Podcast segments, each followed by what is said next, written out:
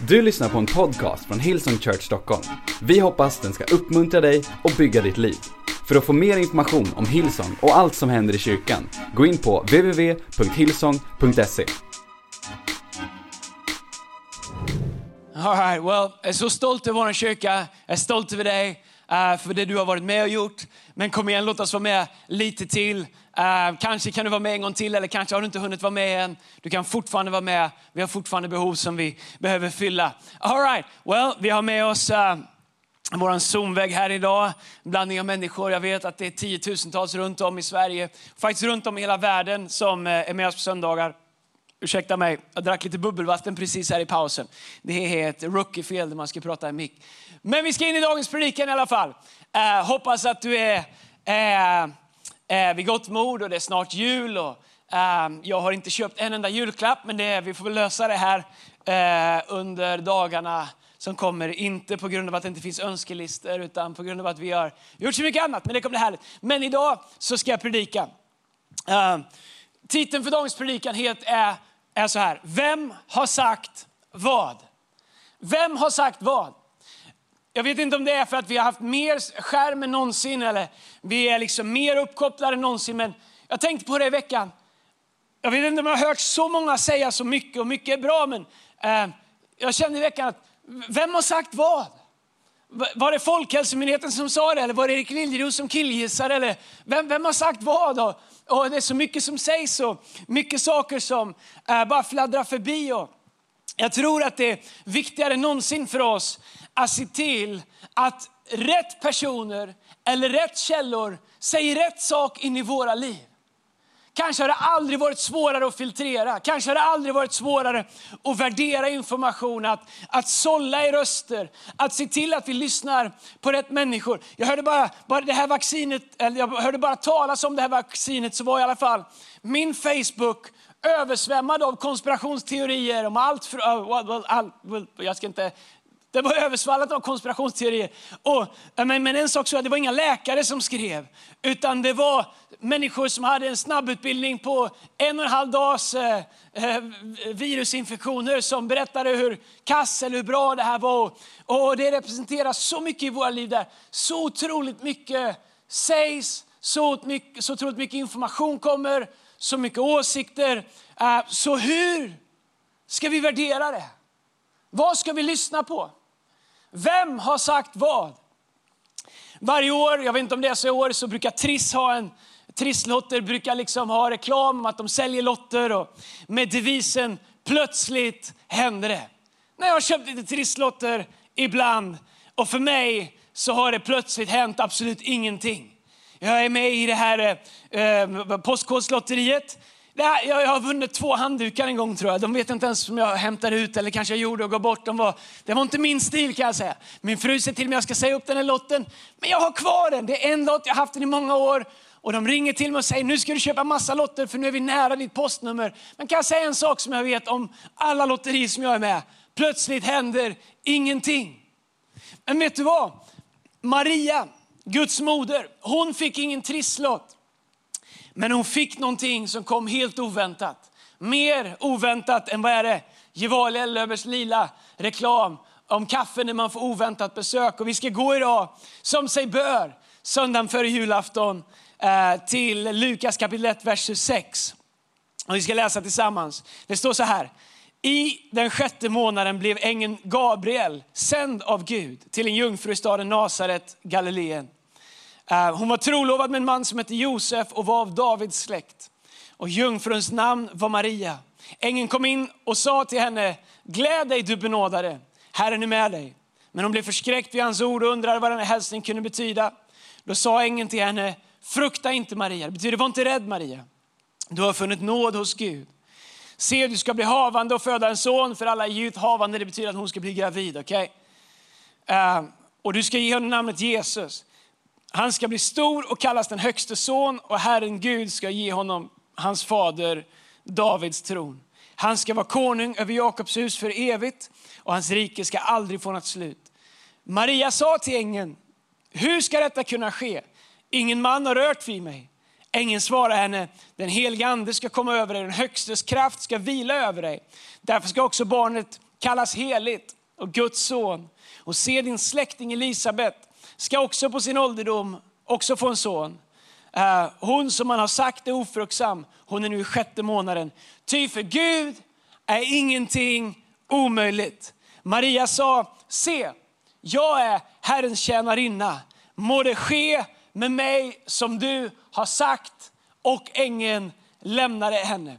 Det här är en encounter, alltså ett möte där Maria får höra Guds röst, där Maria får höra ängelns röst. Gud kommer och talar till Maria. Maria är en ung tjej, man tror att hon kanske var 16 år när ängeln kommer till henne. Hon är inte gift, hon har aldrig varit med någon man. Men ängeln säger, du ska bli havande, du ska föda en son. Och Maria har en interaktion med Gud, ett samtal med Gud. Där Maria först eh, reagerar på ett sätt så ängeln säger, hej var inte rädd. Men på bara några få korta meningsutbyte så slutar det med att Maria säger, eh, jag är din tjänarinna och låt det bli med mig som du har sagt. Vad fick Maria att gå ifrån? Vem är det här? Skulle det här kunna vara Alltså inte veta var inputen kommer ifrån. Inte veta vad det här är. Till att ha en posture och en ställning och säga, Gud låt det bli med mig som du har sagt. Vem har sagt vad? Jag skrev ner några reflektioner om vad som händer i Maria och vad som gör att hon faktiskt blir det som vi känner henne till att vara. Det första som jag tänker på är att Maria hörde Guds röst. Vet du, många säger mycket. Men om du är en efterföljare av Jesus, då är det viktigt för dig att du hör Guds röst. Då kanske du säger, men jag hör aldrig Guds röst. Tänk om det är så att du hör Guds röst, men du vet inte vem det är som talar. På samma sätt som Maria när ängeln började tala inte förstod att det var Gud som talade till henne och inte tänkte eller trodde att hon var tvungen, och var, att, liksom, att hon trodde att det här är något som vi måste vara rädd för. Men Maria, hon hör att det är Gud. Hon hörde Guds röst. Vet du, om någon annan hade kommit och sagt till henne, Maria du ska få en son, det kommer säkert lösa sig. Men som inte hade varit Gud, så kanske hon inte hade lyssnat. Vet du, vem du lyssnar på är avgörande. En vikt och viktigare än någonsin är att veta vem är det jag lyssnar på. Så ofta tar vi oss rätten att säga saker in i andra människors liv. Men en sak som vi har rätt till som människor, det är att välja vems röst ska bli hörd i våra liv. Kanske är du omgiven av människor som fyller dig med negativitet. Vet du min vän, människor kan säga saker men du har ingen skyldighet att höra vad de säger. Men någon måste du höra på. Maria hörde Guds röst. Maria hörde att det var Gud som talade. Och jag undrar ibland hur ofta Gud talar till oss utan att vi förstår att det är Gud som talar. Därför att det inte passar in i våra erfarenheter, eller i våra tidigare upplevelser, eller i våra parametrar. Maria hade aldrig haft en, en close encounter med en ängel tidigare. Vad jag vet har ängeln Gabriel aldrig varit hos Maria tidigare. Så det här var någonting helt nytt.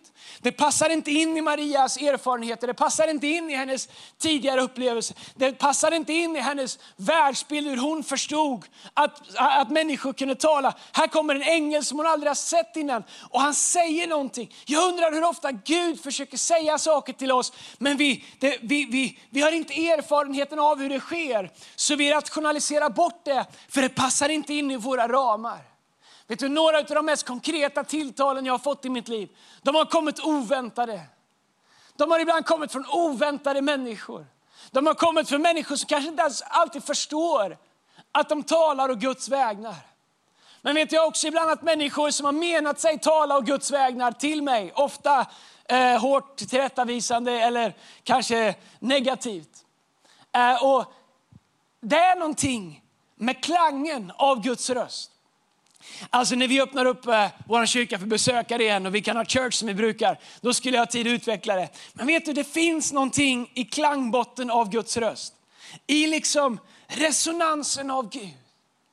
Att oavsett vad Gud än säger, så lämnar det oss bättre.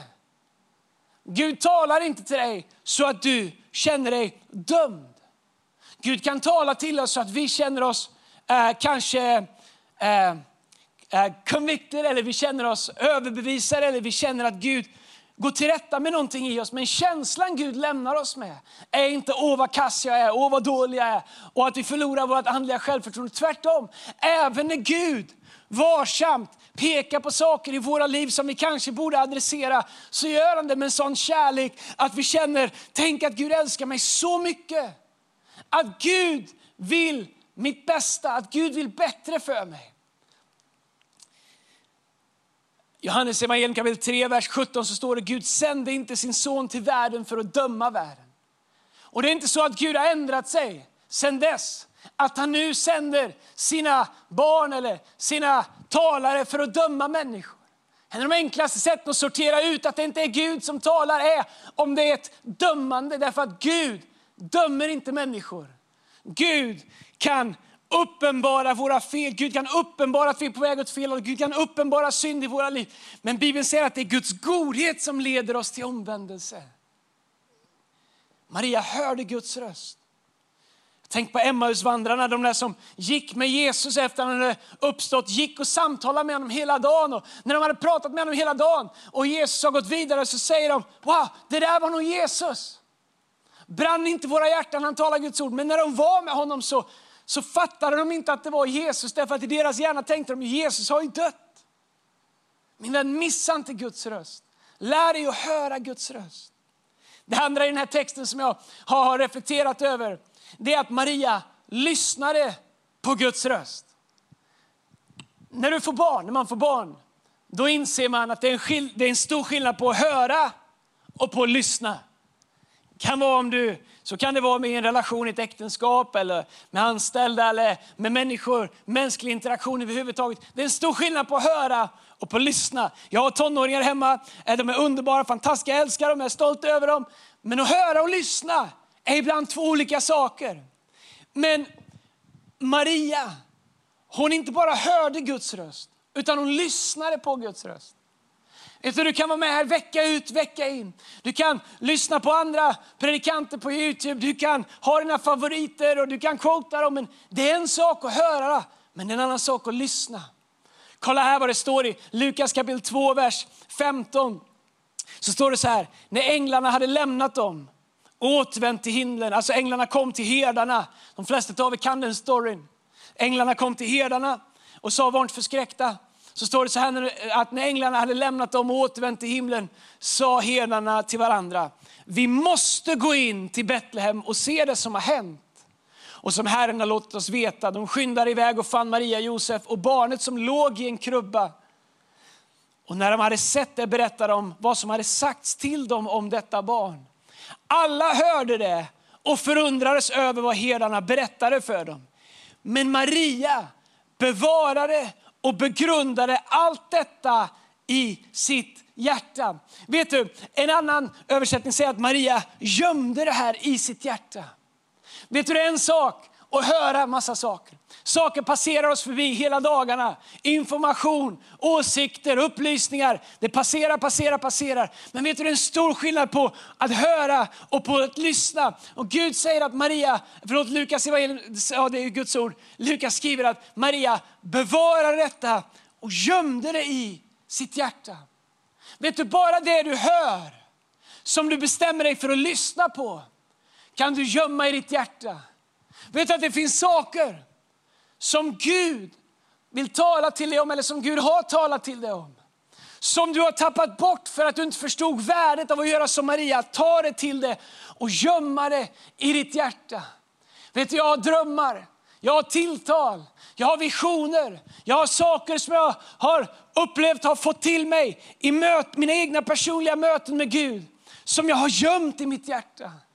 Därför att jag vet att det inte är tid för det än. Jag har saker i mitt inre drömmar som jag har gömt i mitt hjärta. Vet du, ibland så när Gud säger någonting som du lyssnar på, så måste du lära dig att gömma det i ditt hjärta. Därför att om du håller upp det, om du pratar om det, om du visar upp det för alla, så är risken stor att du kommer börja höra röster som säger, så kan det inte vara. Det där kan inte du göra. Kom ihåg vem du är, kom ihåg var du kommer ifrån, kom ihåg vad du har gjort.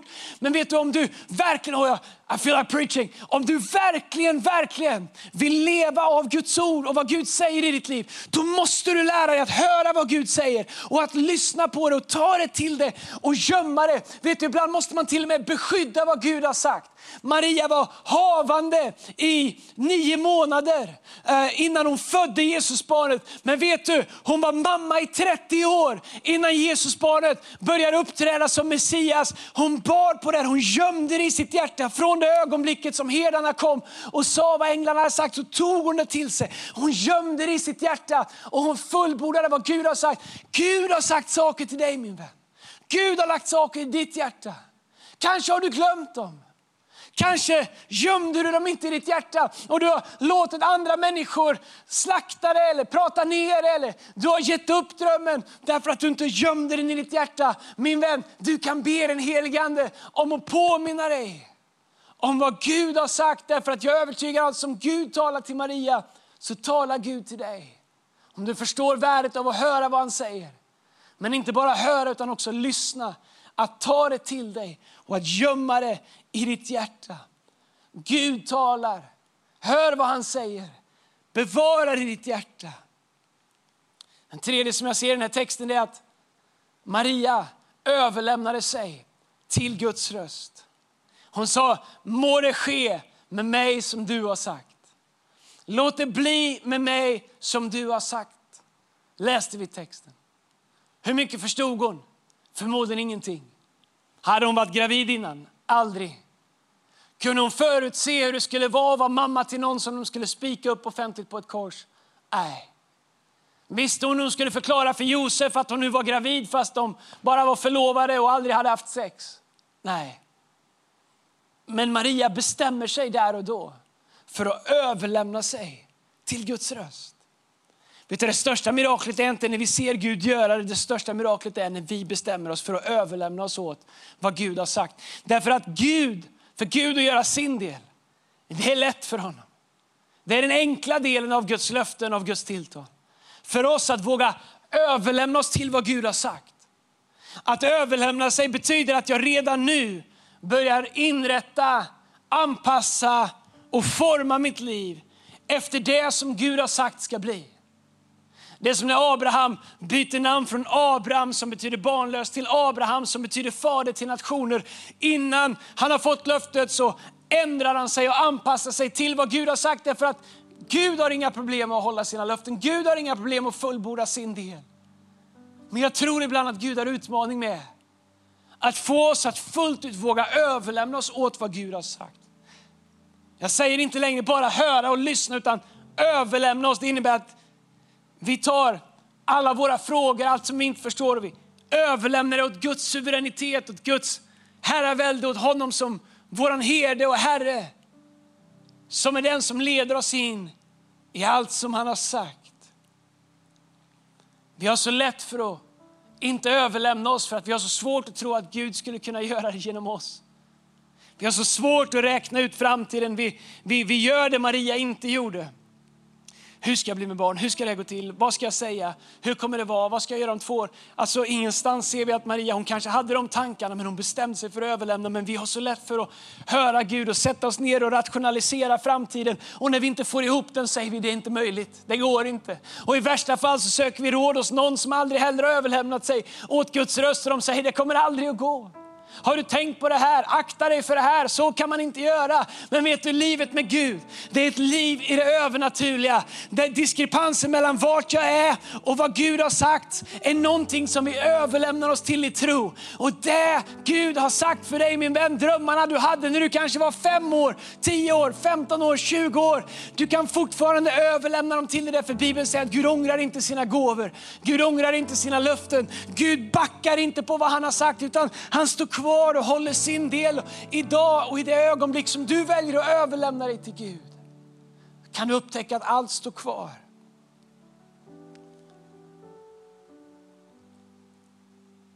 Jag älskar att det står i Lukas 18.27 att det som är omöjligt för människor är möjligt för Gud.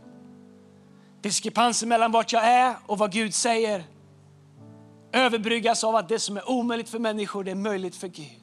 Det fjärde och det sista i den här texten som jag skulle vilja dela som en uppmuntran idag, det är att Maria lät sig definieras av Guds röst. Maria sa, se, jag är Herrens tjänarinna. Hon sa till Gud, Gud, ja, jag är din tjänarinna. Innan hon visste hur allt skulle bli, innan hon visste hur Josef skulle ta det, innan hon visste vad hennes liv skulle innebära. Det Maria gör är att hon tar en posture, hon tar en, en hållning, hållning mot Gud. Det är liksom posture, det är våra, kroppens förhållningssätt eller vår hållning. Hon, hon förhåller sig till Gud och säger Gud, jag litar på dig. Det är mycket jag inte förstår, jag har massa frågor, men jag litar på dig. Jag är din tjänarinna. Min vän, du kan vara Guds tjänare eller Guds tjänarinna. Maria lät sin identitet, hennes framtid och hennes uppgift definieras av vem Gud sa att hon var. När du låter Gud definiera vem du är, då kommer du också kunna börja tro att Gud kan göra det han vill göra. Men om vi låter våra liv definieras av vårt förflutna eller definieras av andra människors åsikter eller definieras av våra rädslor så kommer vi aldrig fullt ut kunna bli definierade av vem Gud säger att vi är. Men när vi vågar ta klivet och säga, vet du vad? Jag är inte mitt förflutna. Jag är inte vad de säger att jag är. Jag är inte ens vad jag själv säger att jag är. Jag är vad Gud säger att jag är. Jag är Herrens tjänare full med fel och brister. Jag har mitt förflutna, jag har mina saker som Gud jobbar på. Men jag är Herrens tjänare och du kan vara Herrens tjänare. Du kan vara Herrens tjänarinna. Det är ett sätt att leva, det är en hållning. It's a way of life. Maria tog emot tilltalet och hon bar tilltalet. Och hon fick se en personlig uppenbarelse av Jesus. Och på samma sätt kan du göra. Så Jesus han kan bara fullborda det vi vågar påbörja. När Maria, jag ska avsluta med det här.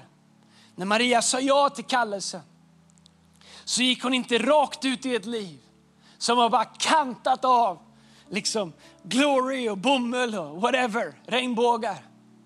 Det började med att hon skulle skattskriva sig, hon fick resa långt bort. Hon födde sin son under usla omständigheter. Men vet du vad hennes liv var sen under 30 år? Vardag. Jesus ett år, Jesus två år, Jesus tre år. Se, hon gick inte runt i något slags messiasrus. Hon uppfostrade en grabb. Hon uppfostrade en son. Och även om vi vet att han var kanske lite annorlunda när han var en ung pojk så var han i templet hos prästerna. Han ville höra vad de visa männen hade att säga om skriften. Men han var en pojk. Det var 30 år av vanligt föräldraskap som en dag ledde till att Maria sa, nu har jag varit mamma i 30 år och ingenting har hänt. Nu är vinet slut på bröllopet. Sätt igång Jesus. Och Jesus säger, min tid är ännu inte kommen. Maria säger, det har varit 30 år, din tid kom precis. Och Jesus säger, okej, okay, let's go. Men vet du, så ofta när vi svarar ja till det Gud har kallat oss till, så tänker vi att det ska bli så spektakulärt. Men jag har upptäckt att så mycket av att leva överlämnar åt Gud handlar om att leva ett vardagsliv där vi kontinuerligt överlämnar oss till det som Gud har sagt. Kanske är det så att för kristna så är inte stora frestelser det som får oss att tappa bort Guds röst. Kanske är det inte stora frestelser eller stora synder som får oss att, att missa det vi, där vi börjar ifrån eller komma bort där vi börjar ifrån. Nej, jag tror att det är vardagen. Jag tror att den stilla, sakta lunken av vardagen som gör att vi tappar bort var vi börjar ifrån. Som gör att vi har så lätt att kanske tappa våran tro, våran överlåtelse, vårat fokus, meningen, vårat uppdrag, drömmen som Gud har lagt inom oss. Det är vardagens lunk. Men Maria, i 30 år, dag ut och dag in, så gjorde hon det som hon hade överlämnat sig till. Jag inser att den stora delen av ett övernaturligt liv med Jesus handlar om vår vardag. Underskatta inte det du gör i din vardag. Underskatta inte det du gör vecka ut, vecka in, år ut, år in. Lär dig att fånga vad Gud har sagt. Hör vad han säger. Lyssna på vad han säger. Ta det till dig och göm vad han säger. Och överlämna dig till vad han säger. Låt det som är Guds ord för dig. Det som är Guds kallelse för dig. Det som är Guds tilltal för dig. Kanske när du går in i ett nytt år och vi har någon vecka på oss att reflektera över det här året innan nästa år börjar. Vi har så mycket att berätta om i januari. Vi kommer börja i januari med att läsa Bibeln tillsammans, studera den, få, få ny vision, kalibrera våra hjärtan. Men vet du, jag har redan känt det här året, vet du, jag vill reflektera under de här dagarna som är kvar. Är jag där Gud har kallat mig till?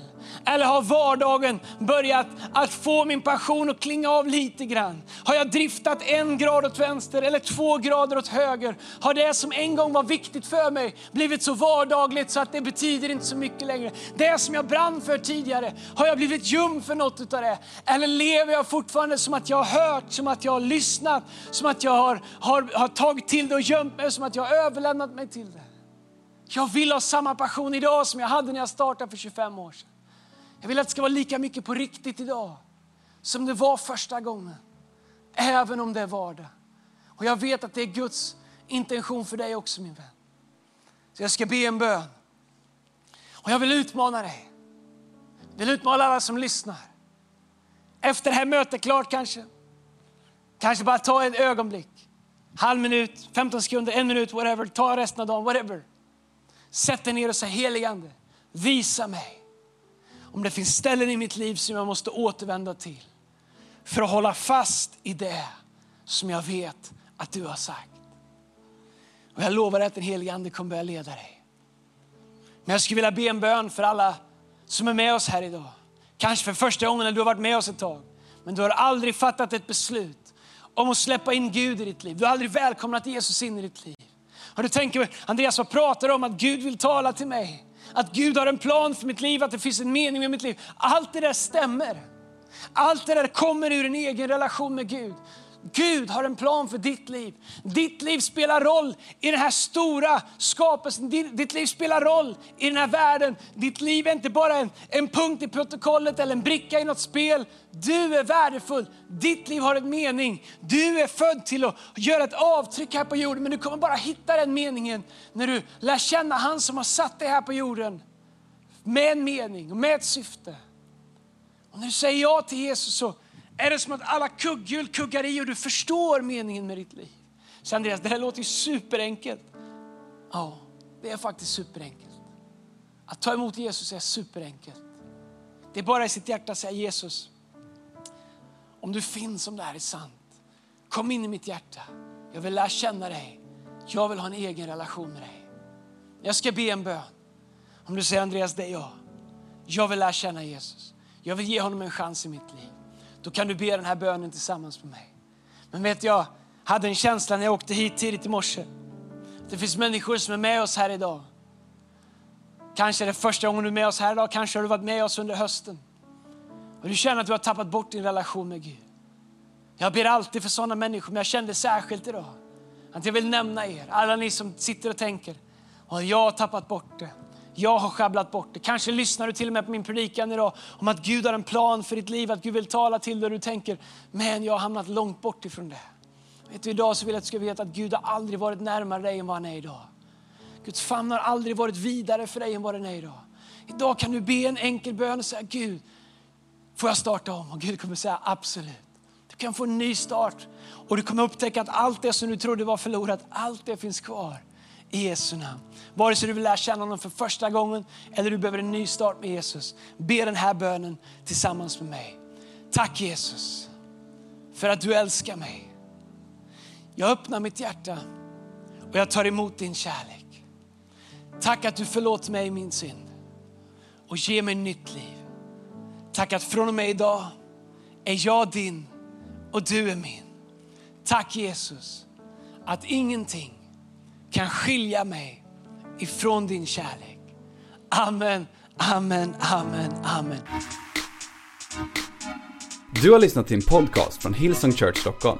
Om du vill veta mer om vår kyrka eller om våra söndagsmöten, surfa in på www.hillsong.se